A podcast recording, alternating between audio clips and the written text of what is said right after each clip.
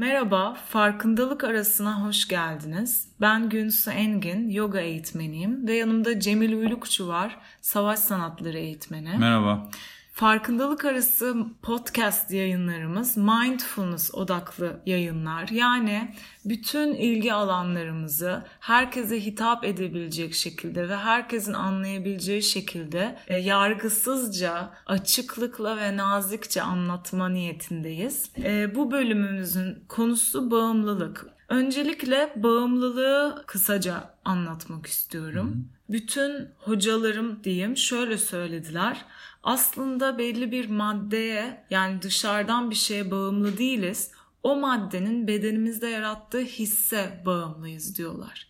Hmm. Yani bağımlılık dediğimizde belki ilk aklınıza gelen işte madde bağımlılığı, alkol bağımlılığı, yemek bağımlılığı, teknoloji, alışveriş veya bir insana olan bir bağımlılık olarak düşünebilirsiniz. Ancak aslında neye bağımlı olduğun da pek önemli değilmiş. O şeyin bedeninde yarattığı bir his var ve sen ona bağımlısın. Bunu ben öğrendiğimde çok netleşmişti evet. çoğu şey. Peki bu his nedir? Zevk hissi. Yemek yediğinde zevk alıyorsun aslında. O yüzden daha çok yiyorsun. Veya bir uyuşturucu kullanmak da kişiye zevk veriyor. Sigara içmek, alkol içmek hani bunlar zevk veriyor aslında. Ve o yüzden bedenimizde bir duyum yaratıyor ve ona daha çok istiyoruz. O yüzden daha çok yapıyoruz. Peki bu zevke sürekli çekilmemizin sebebi ne? Hani neden sürekli zevk arayışı içindeyiz ve bu aslında insanı pek mutlu etmiyor. Bir paradoks var. Sürekli bir zevk, bedenimize zevk veren şeylere doğru gidiyoruz. Ancak onu elde ettiğimizde ne kadar zevk alsak da sonucunda yine kalıcı bir mutluluk olmuyor. Yani sürekli zevki kovalama halindeyiz ve acıdan da yani keyif vermeyen şeylerden de kaçınma halindeyiz. Bu hedonist bir yaklaşımmış. Şimdi zevk veren şeylere çekilmemizin sebebi aslında sinir sistemimizin çok derinlerine örülü olan bir hayatta kalma mekanizması. İlkel bir sinir sistemi aslında. Evet. Yani aslında hayatta kalmak için zevke çekiliyoruz. Hiçbir şekilde bilinçli olarak buna karar vermiyoruz. Hı hı. Bunu seçmiyoruz. Çünkü terleyince gölgeye gidiyoruz. Acıkınca yemek yiyoruz. Susayınca su içmek. Hayatta kalmak için zevke odaklanmak zorundayız. Bu çok ilkel bir e, dürtü ve hiçbirimizin bilinç üstünde verdiği bir karar değil. Peki neden işte sürekli bu zevke çekilmek kalıcı bir mutluluk getirmiyor? Çünkü diyorlar ki bütün o bağımlılıklar belli bir acıyı gizlemek için. Hı hı ızdırabın üzerine örtmek için. Örneğin yemek yeme bağımlılığıyla ilgili bir şey. Sürekli yemek yeme isteğinin sebebi şuymuş mevcut bir acıyı hissetmemek için. Sürekli yemek yiyorsun. Çünkü yemek yemek zevk veriyor.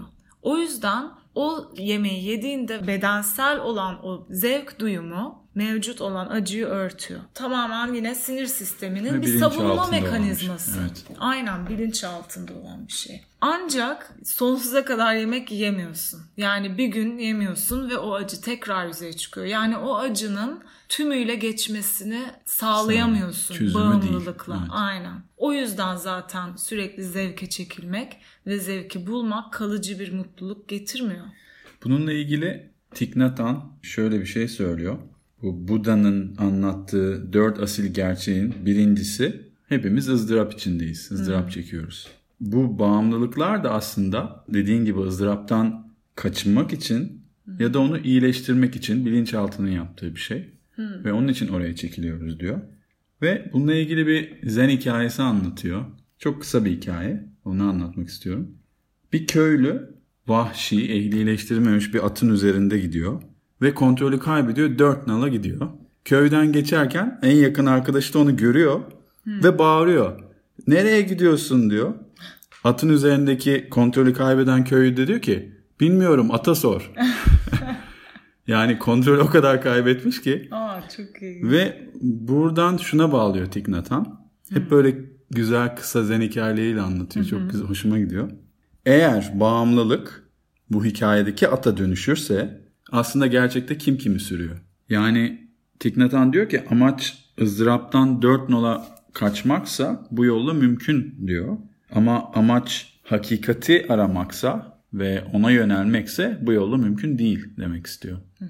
Şöyle bir bilgi de var ve o çok ilginç. Evet ızdıraptan kaçmaksa bağımlılıkla mümkün. Çünkü bağımlılık sırasında beyindeki hafıza bölümü kapanıyormuş. Hani David yine eğitimde bahsetmişti hatırlıyorum. O çok ilgimi çekti. Yani hatırlamıyorsun. Acıyı Hı-hı. hatırlamıyorsun. Acı anıları veya zor Hı-hı. olayları hatırlamıyorsun. Aslında o yüzden hayatımızı kurtarıyor bir anlamda. Çünkü o acıyla baş edemiyoruz. Çok acı içerisinde olabiliyoruz ve dediğin gibi ızdırabı geçirmek için, şifalandırmak için de bağımlılık geliştirebiliyoruz. Hı hı. Thich öyle mi demişti evet. sanki? Ama tabii bu biraz sanki o duyguları geçiştirmek değil de bastırmak gibi de oluyor. Ama ona... Bilinçaltına daha da itip travmaya evet. sebep ol- olmuyor mu bu? Yani her zaman değil. Bazen bunu yapmak iyi geliyor. Çünkü ilaç almak gibi düşün.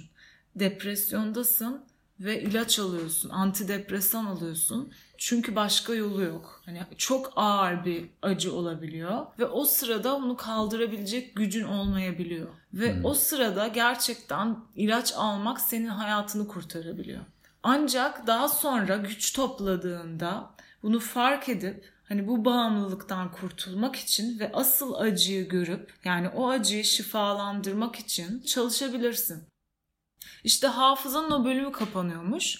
İlginç olan şu ki meditasyon sırasında da işleyen hafızanın bir bölümü bloke olurmuş. Hı hı. Yine hatırlamıyorsun meditasyonda. Çünkü anılarla bir işin yok aslında meditasyonda. Sadece o andasın. Bağımlılık sırasında hafızanın kapanması, meditasyon sırasında da hafızanın kapanması bu ikisi aslında aynı şey gibi gözükse de Arada aynı şey var. değil. Evet.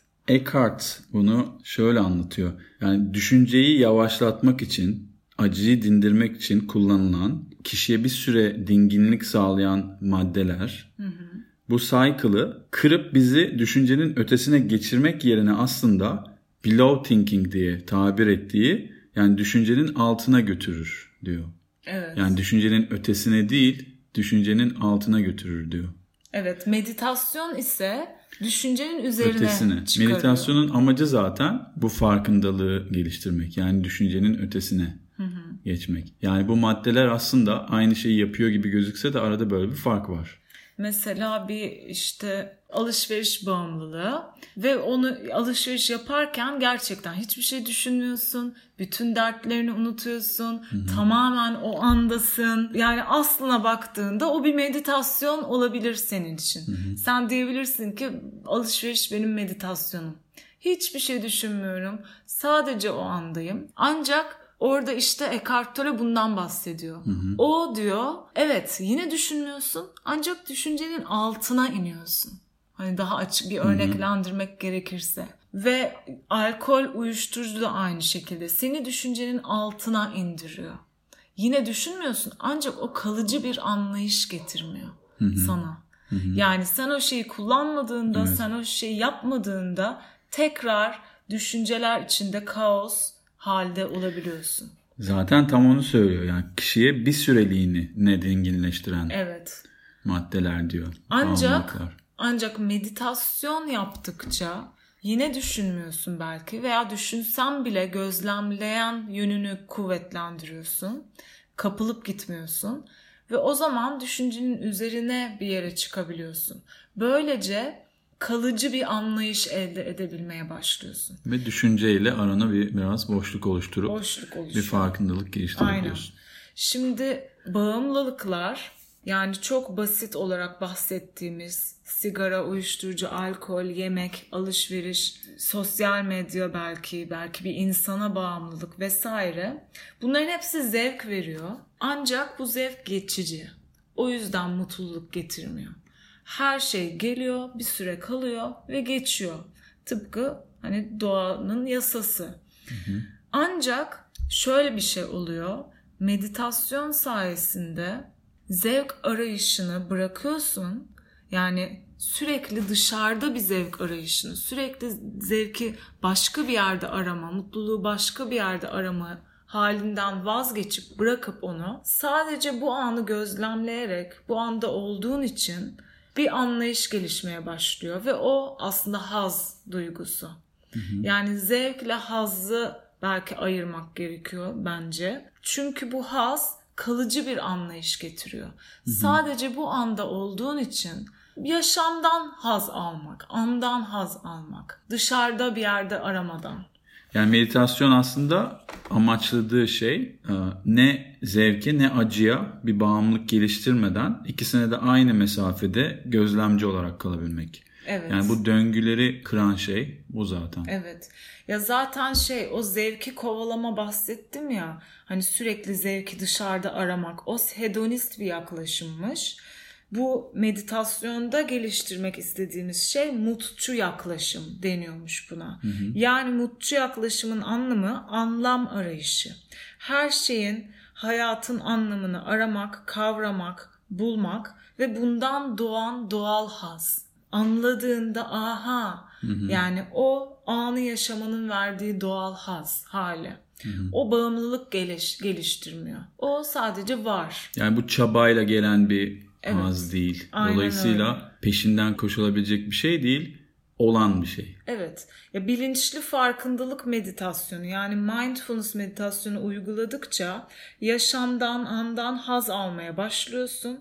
O zaman daha kalıcı bir mutluluk oluyor sanırım. Hı hı. Şimdi bu bağımlılığın neden bedende bir his yaratıyor ve biz, biz neden bu hisse bağımlıyız aslında ve neden bu döngünün içinden çıkamıyoruz? Onunla ilgili bir döngü, mutsuzluk döngüsü var. Ondan bahsedeceğim. O kadar net anlatıyor ki insana. Evet çok güzel anlatıyor. Bunu Goenka'dan öğrendim. Yani aslında bu da böyle bir şekilde anlatıyormuş. Sürekli zevk arayışı mutluluk getirmiyor. Neden? Mutsuzluk döngüsünde şöyle anlatıyor. Hepimiz zihin beden organizmasından oluşuyoruz. Ve beş duyumuz var. Ve bu beş duyuya bedensel duyumlar geliyor. Yani bu beş duyu işte görme, koklama, tatma, işitme ve dokunma duyusu. Ve hoşumuza giden bir koku olduğunda, bir çiçek kokusu burnumuza geldiğinde içimizde bir keyif hissi oluşuyor bedenimizde belli duyumlar oluşuyor. Veya işte bir ses duyduğumuzda, bir müzik duyduğumuzda bir şey hatırlıyoruz. Güzel bir anıyı hatırlıyoruz. Bir düşünce, bir duygu oluşuyor. Tam tersi bizi rahatsız eden bir e, ses duyduğumuzda veya hoşumuza gitmeyen bir tat aldığımızda ondan böyle kaçınma, uzaklaşma tepkisi yaratıyoruz. Bunların hepsi tepkiler. Yani bu beş duyuma gelip bedensel duyum yaratan bu bedensel duyumlara tepkilerimiz. Ve tepki verdiğimiz için bu şekilde bu tepkiler bağımlılıklara dönüşmeye başlıyormuş. Artık sürekli güzel tada çekiliyoruz. Zevkli bir şeye çekiliyoruz. Bize zevk veren şeylere çekiliyoruz veya bize iyi gelmeyen, bize acı veren vesaire hani kötü tatları yemiyoruz veya hoşumuza gitmeyen müzikleri dinlemiyoruz en basitinden. Hep zevk veren şeye çekilip keyif vermeyen şeyden de kaçınma halinde bir tepki oluşturuyoruz. Ve bu sürekli onu aramamız şeklinde bir bağımlılık yaratıyor. Ve bu en büyük ızdırabın sebebi. Sürekli dışarıda zevki aramak, acı veren şeyden sürekli kaçınmak. Çünkü ne acıyı yok edebiliyorsun ne de zevki kalıcı hale getirebiliyorsun. Her şey geçiyor, bir süre kalıyor ve sonra geçip gidiyor. Ve peki bu mutsuzluk döngüsünden nasıl çıkabiliriz? Özgürleşme şöyle olabiliyor. Tekrar yine zihin bedensin. Bunu değiştiremiyorsun. Zihin beden organizmasısın. Beş duyun var. Bunu da değiştiremiyorsun. Ve beş duyuya yine bedensel duyumlar geliyor. Ve bunu da değiştiremezsin. Fakat orada tepkiler işte değişmeye başlıyor. Yani bedenine bir duyum geldiğinde artık ona eskisi gibi sürekli bir açlık geliştirme tepkisi üretmiyorsun. Veya bedenine keyif vermeyen bir duyum geldiğinde onu itme, bastırma, işte acı verici bir duygu geldiğinde onu sürekli daha derinlere itme vesaire bu tepkileri geliştirmemeye başlıyorsun. Bu tepkileri vermediğinde artık mindfulness ile gözlemleyebildiğinde o duyumları şifalanma oluşmaya başlıyor. Yani yine geliyor rahatsız edici bir düşünce, yine işte rahatsız edici bir anı, bir duygu bedenine geliyor. Ancak ona eskisi gibi bir tepki yaratmıyorsun. Sadece o bedenindeki duyumları gözlemliyorsun. Artık sen o bağımlılıklarını kırmaya başlıyorsun. Çünkü en büyük bağımlılık o bedensel duyuma. Sen o bedensel duyuma artık eskisi gibi bağımlılık geliştirmediğinde, eskisi gibi tepki vermediğinde hani daha çok hissedeyim veya ay hiç hissetmeyeyim. Bunu yapmadığında sadece gözlemlediğinde o zaman bu senin ızdırabına sebep olmuyor. Bu senin bir sonraki tepkini artık beslememeye başlıyor. Sadece gözlemlemeye başlıyorsun. Bu şifalanma döngüsü, bu özgürleşme döngüsü. Zaten mindfulness'ın da tanımı yargısız olmak ya bir tanımı da. Hı hı. Mesela bu duyulara bir yargı geliştirmemek, daha doğrusu herhangi bir duyuya bir etiket vermemek. Çünkü her duyunun bir hafızası var ya. Hı hı. Mesela bir koku senin için hoş, zevk veren, iyi bir koku, kötü bir koku. Bu ses iyidir, bu kötüdür. Veya işte bu tat iyidir, bu kötüdür diye geliştirdiğimiz o yargıları da aslında kırmak oluyor. Aynen öyle. Evet. Zaten o yüzden acı içindeyiz evet. diyorlar. Yani sürekli hani bir şeylere iyi veya kötü, güzel veya çirkin diye bir tanımlama içerisindeyiz. Var. Evet. Ve yaşam bu şekilde oluşuyor. Sana iyi gelen şeyleri çekmek istiyorsun, kötü gelen şeyleri Hı-hı. itmek istiyorsun. Ancak hiçbir zaman sonsuza kadar başarılı olamıyorsun. Hep illa sana acı veren şeyler gelmeye devam ediyor. Hı hı. Ve sen onları ittikçe yani direnç uyguladıkça zaten öyle diyorlar.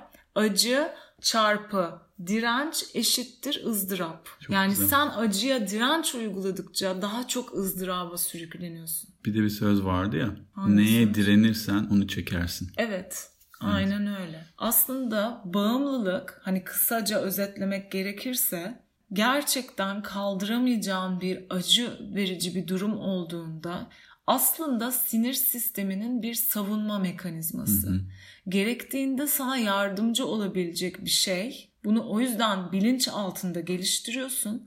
Ancak o acıyı aslında ertelemiş oluyorsun, kökünden çözmüyorsun. Artık o acıyla baş edebilecek veya atıyorum yüzleşebilecek gücü topladığında bu bağımlılığı artık bedenine gelen hisleri gözlemleyerek çözebiliyorsun. Yani yine örneğin yemek yemek istediğinde hemen yemeğe çekilmek, işte o sana zevk veren şeye çekilmek yerine bir durup sadece bedeninde o isteğin yarattığı duyumları gözlemlemek. Hmm. İşte onu gözlemlediğin anda zaten eskisi gibi aynı duyuma aynı tepkiyi vermediğin için zihnini eğitmeye başlıyorsun. Ve bu bir sonraki duyumların gelme sıklığını ve şiddetini artık daha da hafifletmeye başlıyor. Hı Çünkü sen o bağımlılık zincirini artık kırmaya başlıyorsun. Hı hı. Yeni izler yaratmamaya başlıyorsun. Ona sankara diyor.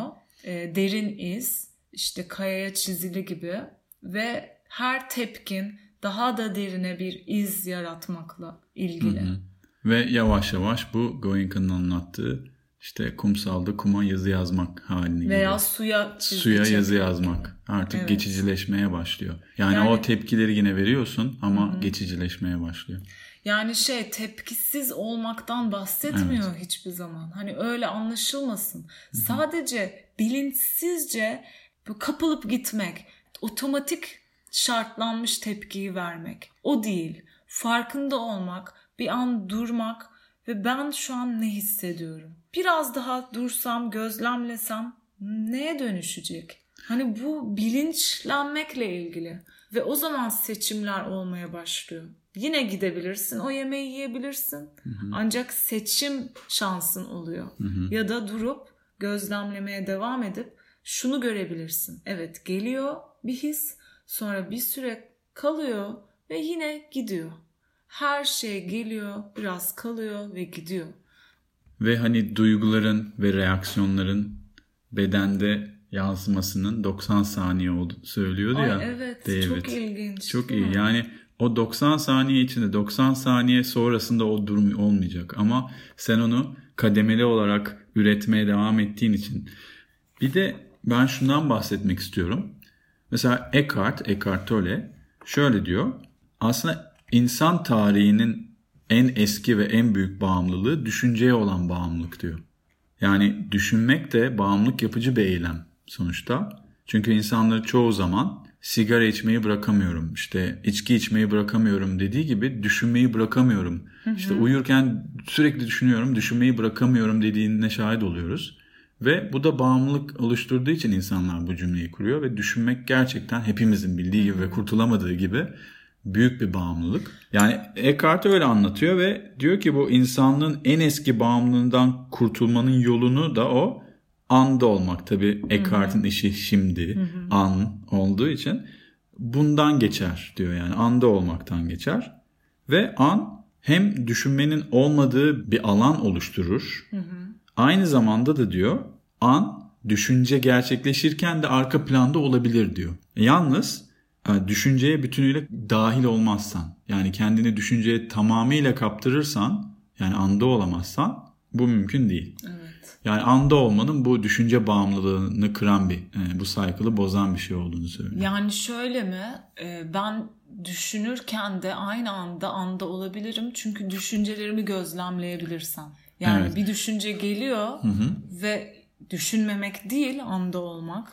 Sadece o düşünce de anın bir parçası Evet, zaten. evet. Ancak o düşünceye kapılıp gitmiyorum. O düşünceyi gözlemliyorum. Bedenimde nasıl hissediyorum?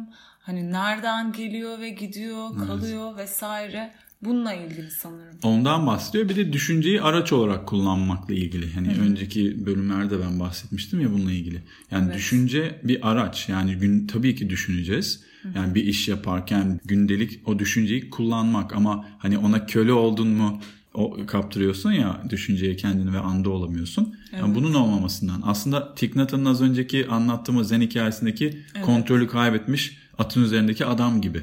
Evet. Yani düşünceye kendini o şekilde kaptırırsan İşte düşünce sana hükmediyor. hükmetmiş oluyor. Evet. At Düşüncene- seni sürmüş oluyor. Sen atı sürmemiş Evet. oluyorsun. Evet. Düşüncene tamamen inanıyorsun. Zaten bilinçsiz insan düşüncelerine tamamıyla inanmış kişi diyorlar. Yani hiçbir şekilde düşüncenin ötesinde bir şey yok. Sadece kendini düşünceleri zannediyor. Beni düşünce olarak tanımlıyor. Meditasyon sayesinde yani bence en güçlü araç bağımlılıklardan kurtulmak için. Kesinlikle Eğer ve bunun hazırsan üzerine ve istiyorsan. bir sürü araştırma var ve Yani o döngüyü ancak bedensel duyumları gözlemleyerek kırabiliyorsun. Kendini bir döngünün içinde hissediyorsan ve hani kaptırdın gidiyorsun ve kontrolü kaybettin. Gözlemlemek çok kilit bir anahtar orada. Ve spiritüel yaşam şuymuş, bağımlılığın farkına varmakmış. Aslında hepimiz bağımlıyız. Dediğin gibi Tabii. düşünceye bağımlılık. hepimizin bağımlılığı var. Bene bağımlılık, Evet. hayata bağımlılık. Hani her Eşyaya şeye, bağımlılık. her şeye bağımlılık ve o bağımlılığın farkına vardığında spiritüel yaşam başlıyor diyorlar. E, şöyle bir şey de okumuştum. O çok ilginçti. Uyuşturucu, işte seks ve alkol bunlara sürekli çekilmek asıl bağımlılık problemiyle baş etmenin yollarıymış. Yani altında başka bir bağımlılık var. Ancak tıpkı ikincil bir duygu gibi ikincil bir bağımlılık geliştiriyorsun. Bunları yaparak sürekli alkol içmek asıl kökte başka bir bağımlılıkla baş etmenin yoluymuş. Çok ilginç, Çok ilginç, değil mi? evet. Aslında, Düşünce bağımlılığı ama mesela. aslında bağımlılığı geçirmiyorlar, bağımlılığı daha da güçlendiriyorlar. Goenka'nın bağımlılık üzerine anlattığı bir şeyi okumak istiyorum. Bu Art of Living, Yaşama Sanatı diye bir kitabı var. Diyor ki birkaç çeşit bağımlılık vardır. İlk olarak duyusal zevk alma arayışına bağlılık var. Bir bağımlı uyuşturucu alır çünkü bağımlılığını pekiştirdiğini bilmesine rağmen maddenin ürettiği zevk hissini yaşamak ister. Aynı şekilde arzunun kendisine bağımlıyız. Bir arzu tatmin olur olmaz bir tane daha üretiriz. Nesne ikincildir. Gerçek şu ki sürekli olarak arzu halini sürdürmeyi amaçlıyoruz. Çünkü arzu içimizde devam etmesini istediğimiz zevk hissini yaratıyor. Arzu bir bağımlılık olarak kırmayacağımız bir alışkanlık haline gelir. Ve aynı uyuşturucu bağımlısı bir kişinin uyuşturucuya karşı toleransı kademeli olarak geliştirdiği ve zehirlenmeyi sağlamak için daha büyük dozlara ihtiyaç duyduğu gibi arzularımız onları yerine getirmeye çalıştıkça daha da güçlenir. Bu şekilde asla arzunun sonuna gelemeyiz ve arzu ettiğimiz sürece asla mutlu olamayız. Bir başka büyük bağımlılık, attachment diye çeviriyor bunu. Başka bir büyük bir bağımlılık ise ben olma haline olan bağımlılık. Her birimiz için ben dünyanın en önemli kişisidir. Bunu şuna benzetiyor. Demir tozlarıyla çevrili bir mıknatıs gibi davranırız.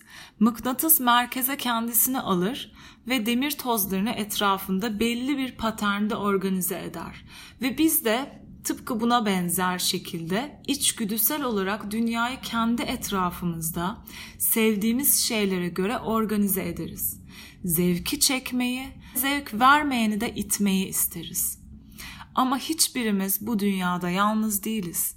Ben bir diğeriyle her zaman çatışmaya mecbur kalır. Hepimizin yaratmayı istediği bu patern diğerlerinin manyetik alanı tarafından rahatsız edilir ve biz kendimiz çekilmeye ya da itilmeye maruz kalırız. Tıpkı demir tozları gibi. Sonuç sadece mutsuzluk ve ızdırap olur. Bu sadece ben olma haliyle sınırlı kalmaz. Bağımlılık benim ve bana ait olan her şey olarak da genişler. Her birimiz sahip olduklarımıza derin bir bağımlılık geliştiririz. Çünkü o bizimle bağlantılıdır ve ben imajını destekler. Bu bağlılık eğer kişi benimi sonsuz olarak adlandırır ve beni de sonsuzluktan haz olarak adlandırıyorsa bu bağlılık bir sorun teşkil etmeyebilir. Gerçek şu ki önünde sonunda ben benim olanlardan ayrılır. Yani ben bana ait olan şeylerden ayrılırım. Her şey geçici. Ayrılık zamanı gelmiştir ve o zaman geldiğinde benim olanlar ne kadar büyük ise ızdırap o kadar büyük olur. Çok güzel olmuş. Çok iyi değil mi? Evet. İnşallah anlaşılır olmuştur. Tabii bağımlılık dediğimizde ilk ne geldi aklımıza? İşte objeye, maddeye, işte bilgisayar oyununa, futbola, televizyona vesaire böyle şeyler. Ancak daha derinine baktığında bağımlılığın düşünce bağımlılığı diyor Eckhart Tolle. Hepimizin kesin var. Ve sonra daha da derinine indiğinde ben olma, bana bağımlılık.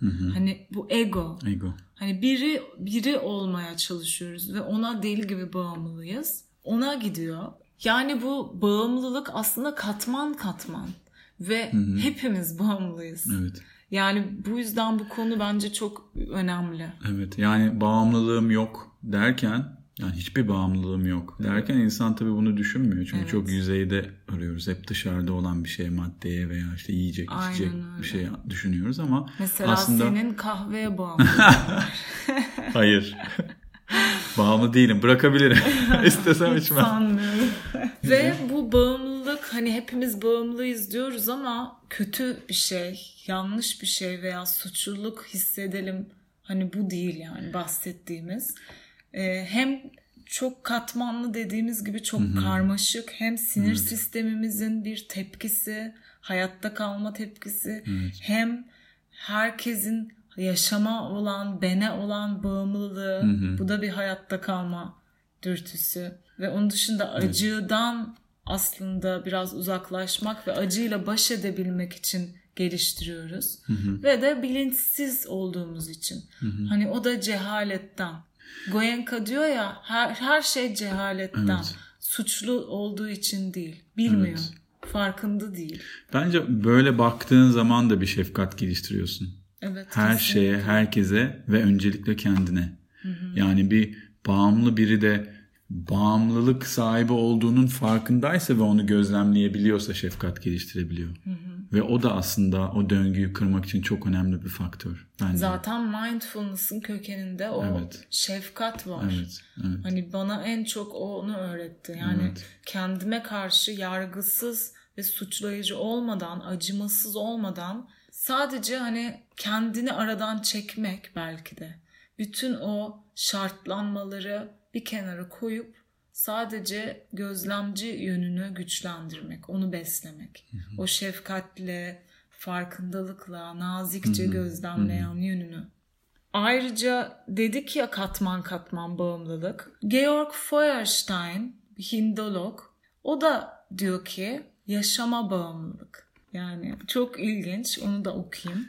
Şöyle diyor, mutsuzluğun sebebini cehalet olarak tanımlıyor. İşte Goenka da öyle tanımlıyor da ya zaten Buda da yani herkes onu diyor. Farklı Hani yorumlarla şey aynı şeyi anlatıyor. Evet kimse mutsuzluğun sebebine şey demiyor. Kötülük Evet. veya işte suçluluk veya ne bileyim kötü niyet. Hani kimse bunu söylemiyor. Kötü insanlar. Herkes cehalet diyor. O yüzden suçlayamıyorsun. Hani cehaletten bunu yapıyor dediğin anda orada bir şey dönüşüyor.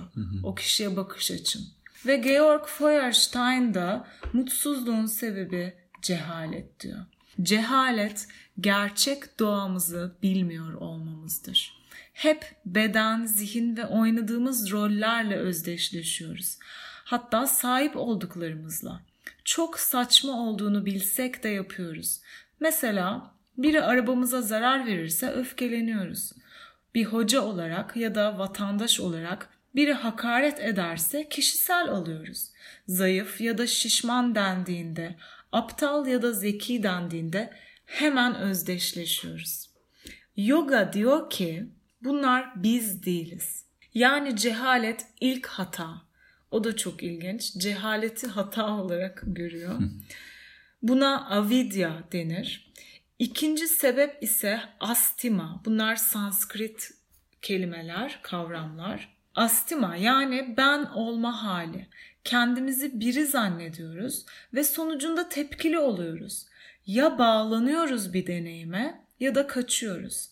En büyük bağlılık hayata. En büyük azizde bile bu his var ve bu bağlılık var. Kendi hayatımızı korumak için elimizden geleni yaparız. Ne zaman cehalet ve yalnız yanlış özdeşleşmeden hareket edersek karma izleri yaratırız. Sankara Hı hı, izler aynı gibi. şey. Yani bilincimizi şartlarız ki böylelikle sürekli aynı şekilde tepki gösterebilelim. Samsara bu demek. Sürekli yeniden ve yeniden cehaleti yaratıyoruz. Mutsuzluk döngüsü gibi bir şeyden bahsediyor.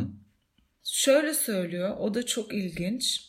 Yoga psikospiritüel bir disiplindir. Yani sadece meditasyon yapmak zorunda olsaydık kolay olurdu. Ama bu bizi spiritüel kılamazdı. Sadece iyi bir meditasyoncu olurduk. Bunu görüyoruz. 10-20 sene meditasyondan sonra bile nevrozu olanlar var. Çünkü bazı adımlar bypass edilmiş diyor. Yoga'nın spiritüel tarafı ben ötesi olduğunu anlamak. Psikolojik tarafı ise huyların ötesine geçmek. Eğer sadece huylarımızla çalışırsak o zaman yoga sadece kişisel gelişim olur ve artık yoga olmaz.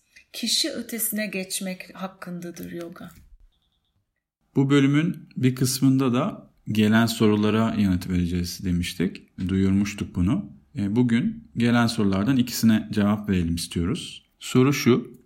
Bazı olaylara tepkisiz kalmak, acıyla karşılamamak bizi erdemli bir birey yapabilir. Her düşünce karşı düşünceden meydana geldiğini düşünürsek iyi ya da kötü bütün duyguları yaşamamız lazım mıdır bu etkinliğe ulaşmak için? Bu genelde herkesin kafasına takılan bir şey tepkisiz olma. Yani tepkisiz mi olmaya çalışıyoruz yoksa tepkilerimize yargısız mı olmaya çalışıyoruz durumu? Aslında tepki vermemek değil, tepki veriyorsak onun farkında olmak ve o anın gereğini yapmak. Yani elbette tepkisiz olamayız ve bir şeyi kişisel almamakla ilgili aslında hep bahsettiğimiz. Ee, iyi ve iyi ya da kötü bütün duyguları yaşamamız lazım mıdır da demiş. Ee, kesinlikle. Çünkü Hı-hı. bizim burada anlatmak istediğimiz şey ve bütün zaten öğretilerde de bahsedilen şey duyguları bastırmak kesinlikle değil. İyi veya kötü diye adlandırmayı artık bir kenara bırakıp ne olursa olsun o duyguyu yaşamaya izin vermek. Yani zaten asıl problem o iyi kötü tanımlamasından ortaya çıkıyor. Hı hı. Yani kötü duygulardan kaçınıp iyi duyguları yaşamak istiyoruz. Bugün aslında hep bahsettiğimiz şey. Aynen şey. öyle. Hı hı. Ancak her ne olursa olsun bütün duygulara izin vermek şifalandırıyor kişiyi. Hı hı. Umarım bu cevap yeterli olmuştur. Diğer soru şöyle. Önce yazmış biraz uzunca. Merhaba sevgili Günsu ve Cemil. Farkındalık arasını birkaç hafta önce keşfettim ve büyük bir keyifle dinledim. Zaman, motivasyon bahaneleri ile doğu öğretilerini etraflıca araştırmayı hep erteler dururdum. Sayenizde beginner yoga yapmaya çalışmanın dışında felsefeye de güzel bir başlangıç yapmış oldum. Ben kendimce sufizmle ilgileniyorum. Aktif olarak değilse de okuyorum, dinliyorum, araştırıyorum. Sufizmin içinde İslam ve Orta Doğu haricinde çok geniş bir Hindistan ve Uzak Doğu kültürü var. Direkt soru değil ancak Sufizm, Budizm, Doğu öğretileri ilişkileri arasındaki fikirlerinizi merak ediyorum. Bir sonraki bölümde yer olursa bu konudaki birikimlerinize, deneyimlerinize değinirsiniz belki. Bu güzel podcast kanalı için de kendi adıma teşekkür ederim. Sevgiler. Öncelikle teşekkürler e, yazdığın için ve bu geri bildirimler de bize iyi geliyor. Teşekkür ederiz. E, Budizm doğu öğretileri ile aslında Sufizm ve işte Orta Doğu öğretileri diyelim arasında yani bütün öğretiler arasında bağlantı var zaten. Hı hı. Şu aklıma geldi bu soruyu görünce ilk. Şöyle bir söz var Sufizm'de, tasavvufta yani. Hakikat bir nokta idi, cahiller onu çoğalttı. Bu da şu demek. Yorumlar çoğaldı. Aynen öyle. Yani hakikat tek bir taneydi. Hı hı. Cahiller onu çoğalttı demesinin sebebi cehalet onu birkaç tane farklı yaptı. Yani bir hı. sürü farklı hakikat var gibi algılan, yorumlandı. Ancak aslında bütün işte bu öğretiler anladın Hı-hı. mı? Yani Hı-hı. bir sürü farklı öğreti çıktı. Hı-hı. Sanki farklı şeylerden bahsediyorlarmış gibi. İnsanlar bunu farklı yorumladılar ve Hı-hı. farklı yaşadılar. Ama kökeninde bütün bu öğretiler ister doğu olsun ister batı ister kuzey veya güney hakikat aslında tek bir şeyden bahsettiği için hepsi de aynı şeye gidiyor. Hepsi aynı Hepsinin şey. yolu aslında uyanış, Hı. özgürleşme, aydınlanma. O yüzden kesinlikle bağlantıları var. Yani farklı yollarda ve yorumlarla hı hı. tüm öğretiler aynı yere gidiyor. Evet zaten gibi. arada karşılaşıyorum. Hani mesela anlatırken bunları derslerde ve sufizmle ilgilenen birisi varsa hep şey diyor. Ha bu da bu sufizmde de böyle. Örneklendirmeler Aynen. değişiyor ama Hı-hı. çok benzeri şeyler. Pratiğin yani ne yaptığın önemli değil, niyetin önemli. Ne arıyorsun? Evet. Gerçekten bir özgürleşme Hı-hı. arıyorsun, hakikati görme arıyorsun, şifalanma arıyorsun. O zaman dünyadaki birçok öğreti seni bu yola götürebilir. Yani Hı-hı. illa işte Budist veya meditasyon veya yoga hani illa onları yapman gerekmiyor.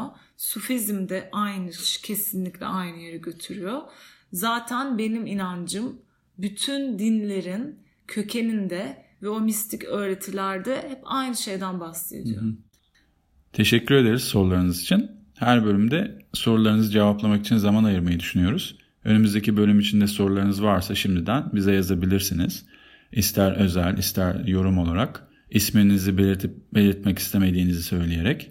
Bizi sosyal medya hesaplarından Facebook ve Instagram üzerinden Farkındalık Arası ismiyle takip edebilirsiniz.